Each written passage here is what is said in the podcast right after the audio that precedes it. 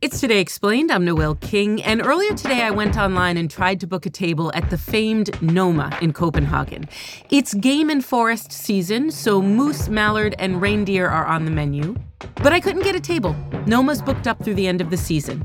And that is okay ultimately because in this economy, spending $500, the fixed price before wine, on any meal is a lot. And it's not just for me that this feels unsustainable. Noma's renowned chef, a man named Rene Redzepi, has acknowledged it's too much for him too. He's closing the restaurant saying, This is simply too hard. And he's going to turn Noma into a food lab. Noma's considered by many people to be the best restaurant in this world. So, how is it possible that it can't survive? And what does that mean for the places where the rest of us go to eat?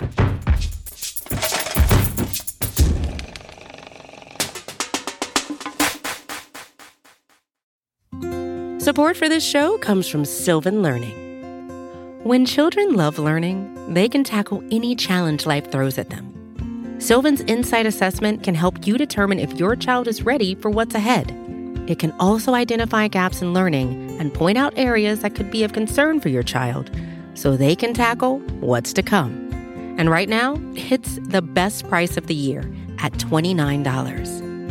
Go to sylvan29.com to learn more and get your child's assessment for only $29. That's S Y L V A N 29.com.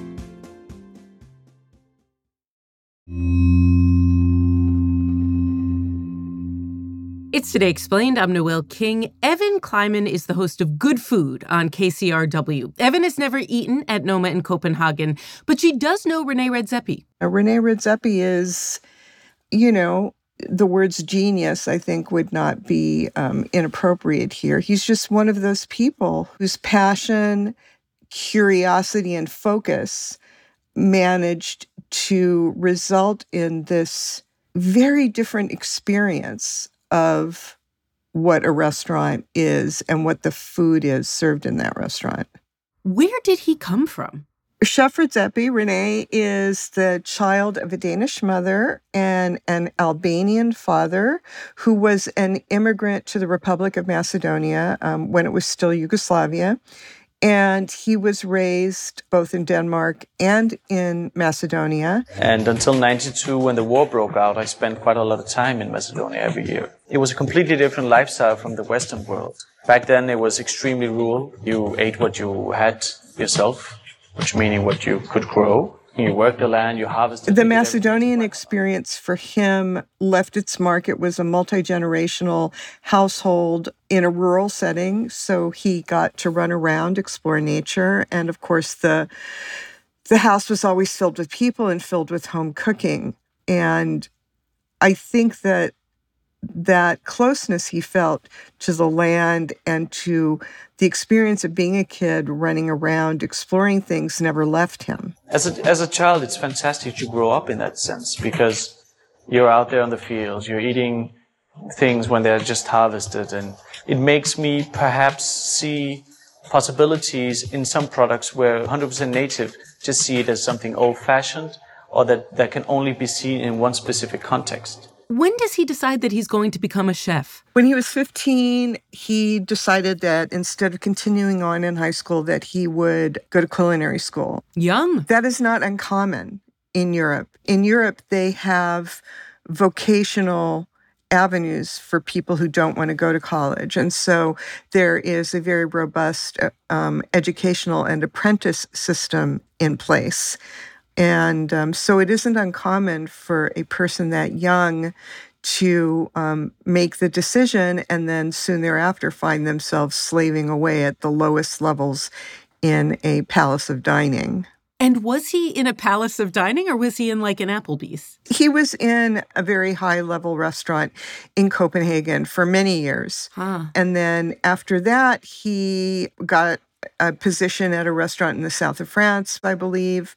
You have to go back in time and understand in the 90s that in that time, as a cook, French food was the only thing you looked towards. You thought that you were going to cook French food in Denmark. That's what I always thought to myself. And then after that, he started to do various stages or internships in other parts of the world, including the famed El Bulli in Spain and the French Laundry in California. You come from somewhere.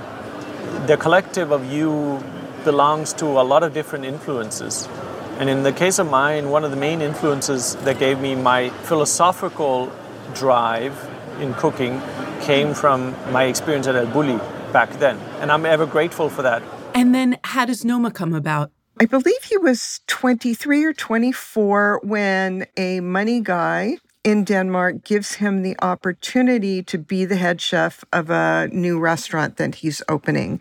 And that becomes Noma. And then what is the reception and what does he become known for? I think it's really um, helpful to look at Rene as an artist. And I don't say that about chefs almost ever, because I really do believe that cooking at nearly every level except the absolute most rarefied is a craft, not an art. Oh, good distinction. But he starts working and he starts developing as a, I mean, he's a human who has all the curiosity and intelligence and voraciousness to learn still, even though he's head of this kitchen. I think it's so easy often just to go back to what you know. But that's not where we want to be with this restaurant. That's not where I want to be with this project or this, you know, uh, culinary life that we've chosen at, at the restaurant Noma. And he, I think, influenced by what he experienced in California, where um, when he was there, it was very much an ethos of um, farm to table, um, local. I think that ethos drilled into him, and I think he want, wanted to give himself the challenge of trying to see if he could accomplish cooking from his local environment, given that it was a Nordic environment um, which no one had ever done. That's the thing that make the whole clockwork start. Your brain tick. I really don't know. I'm searching for answers. I need to read, I need to study, I need to talk to people, we need to assemble, we need to figure out the solution. And that's when new things happen and you learn more about yourself and, and, and the world. So I love that. And so he begins to create um, what was named the New Nordic Cuisine. We found out that trees can be an ingredient in themselves. The sap, the shoots, the leaves, and even the wood can be used. We found snails and mahogany clams. Berries, when salted, taste like olives. And that really hit the foodie world big time because it was such a challenge and so unusual, and it was truly something new. We are indeed gastronauts not exploring the moon, but Mother Earth. So Noma opens in, in 2003. In 2006, it appeared for the first time on the 50 best restaurants in the world list. It was number 33. Hmm. But then it steadily began to climb, and in three years, it was number three and won Chef's Choice, which meant that the chefs around the world who were on that list loved it. Then it hit number one three years in a row from 2010 to 2012. And and you know, in all of this, we've been talking about the restaurants and the diners, but it's really hard to overstate the influence he's had on chefs and cooks from all over the world who then begin to knock on the door and ask for internships because to have Noma on your resume it's like shorthand saying, I have experienced this rigorous, um, creative, and focused experience at the highest level. You've interviewed Rene Redzepi. Do you have any insight into why he's closing Noma? I think it's something that has been in the works for him for a while. I mean, he is not a person to make a decision this big overnight. Um, it's it's interesting because I interviewed him at the end of the year, and listening back to that interview, I can hear all kinds of hints. For example, he talked with such joy and affection about a, a 30 day walk he took through Japan, staying at um, just regular people's houses and in, you know, humble inns along the way. And I think he's a person, I mean, he's 45 and he's looking forward to the rest of his life. And he's married, he has kids. Um, and I think that this kind of experience, being able to take a month to do nothing but walk through a food culture, is something that just feeds him and is something that is very difficult to do when you have the pressure of a daily restaurant on your back. Also, this whole sort of reassessing of what work is for people, what labor is, and what is fair and what is kind of inhumane came very solidly to roost in the restaurant business during the pandemic. Restaurant work, it's brutal. I mean, it's very difficult work that is profitable on the backs of the lowest paid. And for years, Noma and other fine dining restaurants at this level are fueled by unpaid interns. And in October of 2021, Noma started paying interns. And I am sure that that experience of having to meet that payroll was a come to God kind of moment. Can't imagine it would have been anything else. You know, if you go on the NOMA website and you click on people, um, the list of humans it takes to run that place is kind of like the movie credits of a movie like Avatar. it's just this huge list of people, and you have to support all those people. Ahead in the second course, I will never eat at Noma, but Noma matters for the less pricey places I and you eat. And Evan is going to explain why.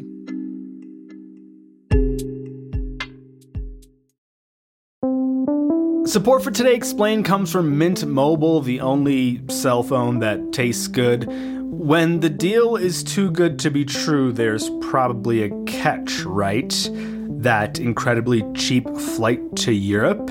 You probably can't bring a bag or pick your seat or use the restroom. So, when I tell you that Mint Mobile offers wireless plans for just 15 bucks a month when you purchase a 3-month plan, you're probably wondering what's the catch? Well, according to Mint Mobile, there is no catch. According to Mint Mobile, it's only 15 bucks a month and their plans come with high-speed data and unlimited talk and text delivered on the nation's largest 5G network. To get this new customer offer and your new 3-month unlimited wireless plan for just 15 bucks a month, you can go to mintmobile.com slash explain. That is mintmobile.com slash explain. You can cut your wireless bill to 15 bucks a month at mintmobile.com slash explain. $45 upfront payment required, equivalent to $15 a month. New customers on first 3-month plan only. Speed slower above 40 gigabytes on unlimited plan.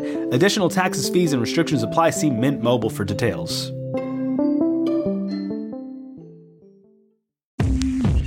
Support for Today Explained comes from Indeed. Hiring can be difficult. You can hope and pray and ruminate on how to find the perfect candidate, or you can turn to something more reliable a smart piece of technology like Indeed's matching engine. According to Indeed, that matching engine is constantly learning from your preferences for job candidates, so it becomes more accurate over time. The more you use it, the better it gets. Indeed also lets you ditch some of the busy work, scheduling, screening, messaging. According to Indeed data, they have over 350 million global monthly visitors. They also did a survey that showed 93% of employers agree that Indeed delivers the highest quality matches compared to other job sites. Listeners of Today Explained will get a $75 sponsored job credit to get your jobs more visibility at Indeed.com slash Today Explained. You can go to Indeed.com slash Today Explained. Let them know you heard about Indeed on this podcast. Indeed.com slash Today Explained. Terms and conditions do apply. Need to hire? Asks Indeed. You need Indeed.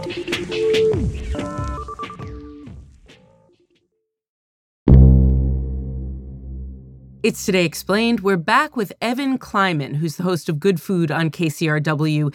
She's also a chef herself. Evan, Rene Redzepi says he's got to close Noma because he can't afford to do it anymore. It's become too expensive. But if I were going to eat at Noma, I would pay around $500, which feels to me like a ton of money.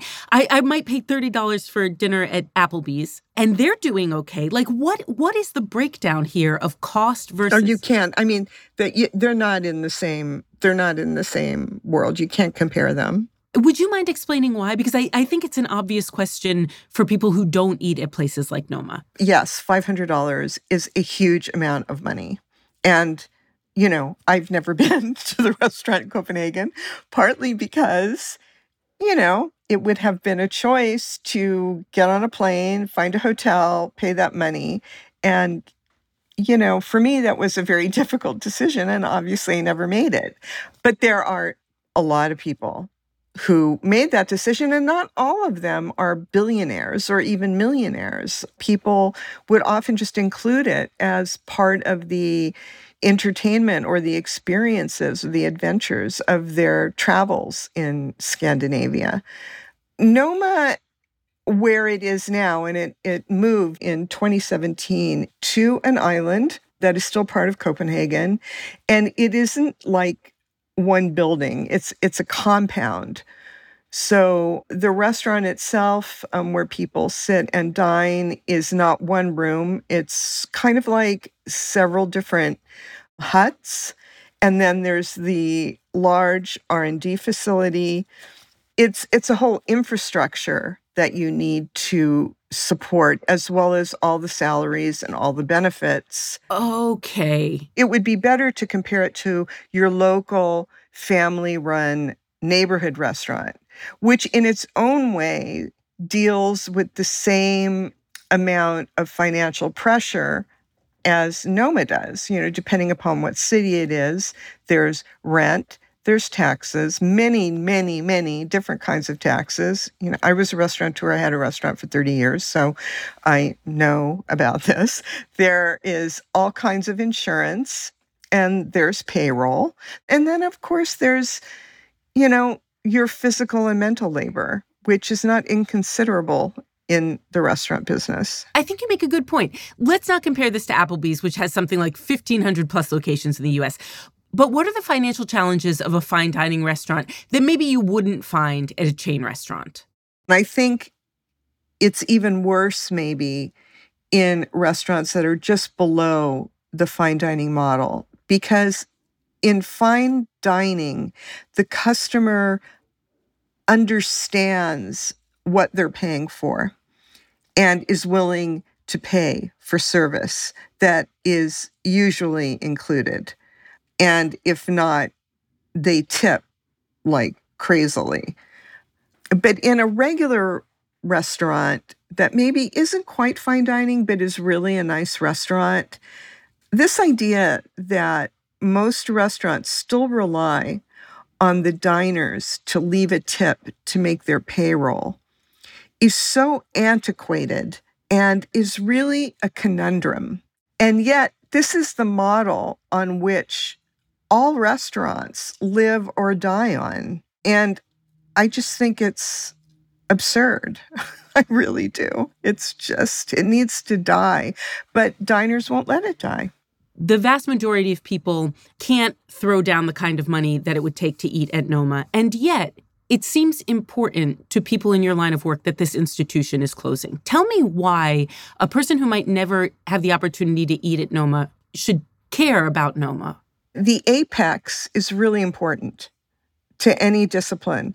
The people that are creating the best, the most interesting, the constantly changing. You know, a lot of restaurants, their menus never change. My, my menu never changed or changed very little over the course of its 30 year existence. You know, it was a snapshot of a certain thing. Their menus change constantly. To me, one of the saddest parts is in a way, Noma acted as an incubator for so many chefs and cooks who wanted to have that experience of being in this rigorous environment where they could really hone a particular type of craft and then go out into the world and and internalize it and create something that would be wholly theirs. So that will be to a lesser degree available. And that is something that really affects everybody. Your answer makes me think of something. So, did you ever see The Devil Wears Prada? Yes, of course. Okay, remember where Andy is wearing this blue sweater and she says something flip? Something funny?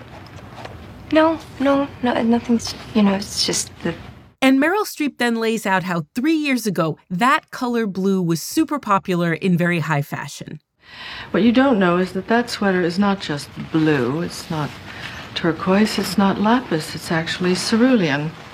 And you're also blithely unaware of the fact that in 2002, Oscar de la Renta did a collection of cerulean gowns. And then I think it was Yves Saint Laurent, wasn't it, who showed cerulean military jackets? I think we need a jacket here. Mm.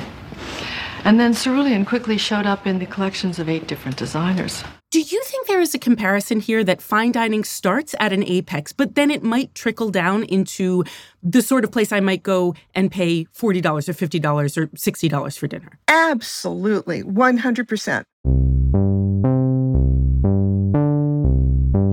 That is a really, really good analogy. Fermentation is like the first thing I think about. 20 years ago, you didn't see all these, you know, lacto fermented pickles made out of many, many different kinds of foodstuffs on millions of different dishes and, you know, thousands of restaurants all over the world. But you do now. The idea of foraging and and finding unusual ingredients out in nature that maybe you wouldn't expect. Now, y- you know, they'll pop up. What are some other things? I think the idea of playfulness. Hmm. Because if you go to Noma, it's not a palace of fine dining in the sense that three star Michelin French restaurants have always been. There aren't linen tablecloths. There aren't little poofs sitting next to your seat for your purse. Um, there isn't this hushed environment where, like a church, where you're afraid to laugh. It, it's a very, very playful, informal, extremely beautiful, but in a very rustic, informal way. And I know that at least here in Los Angeles, I mean, that totally you can see in every um, high end restaurant. There are almost no white tablecloth restaurants anymore.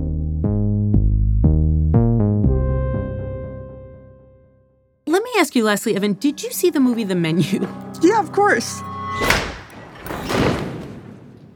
Welcome to Hawthorn. I'm Julian Slowik, and tonight it'll be our pleasure to feed you.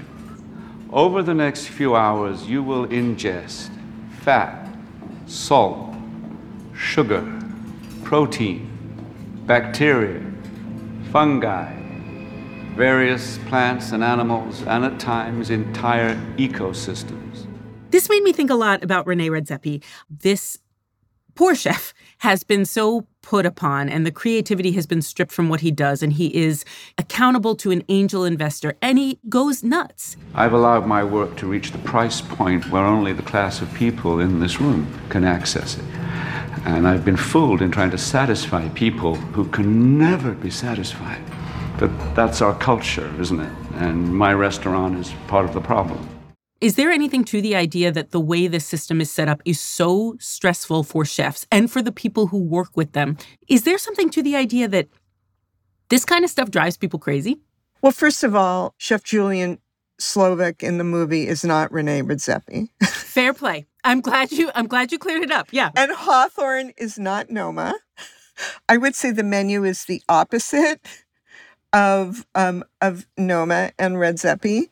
But to me, watching the menu, it felt to me like it was workshopped by servers who wanted to get their revenge on all the people that they waited on.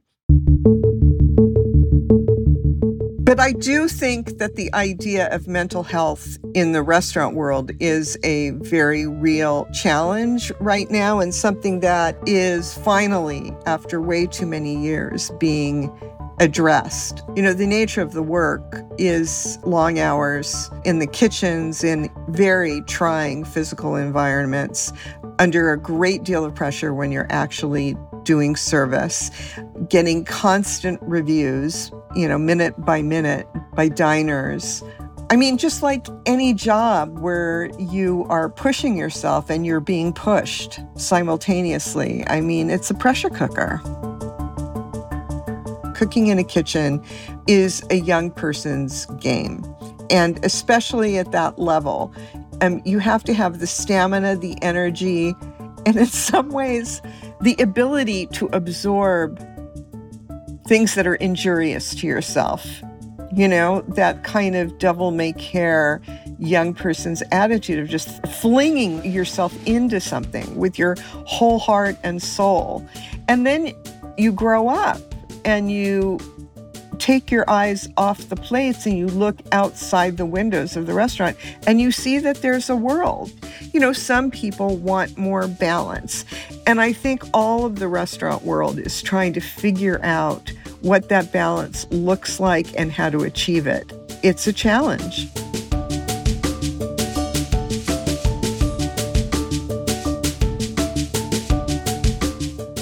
Today's episode was produced by Hady Mawajdeh and edited by Matthew Collette. It was fact checked by Laura Bullard and engineered by Paul Robert Mounsey. I'm Noel King.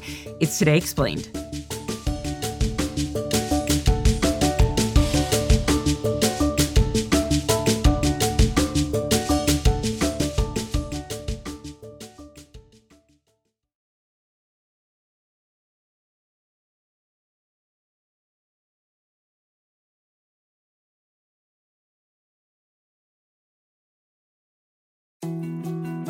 More to dos, less time, and an infinite number of tools to keep track of. Sometimes doing business has never felt harder, but you don't need a miracle to hit your goals. You can just use HubSpot because their all in one customer platform can make growing your business infinitely easier. Imagine this high quality leads, fast closing deals, wildly happy customers, and more benchmark breaking quarters. It's not a miracle, it's HubSpot. Visit HubSpot.com to get started today.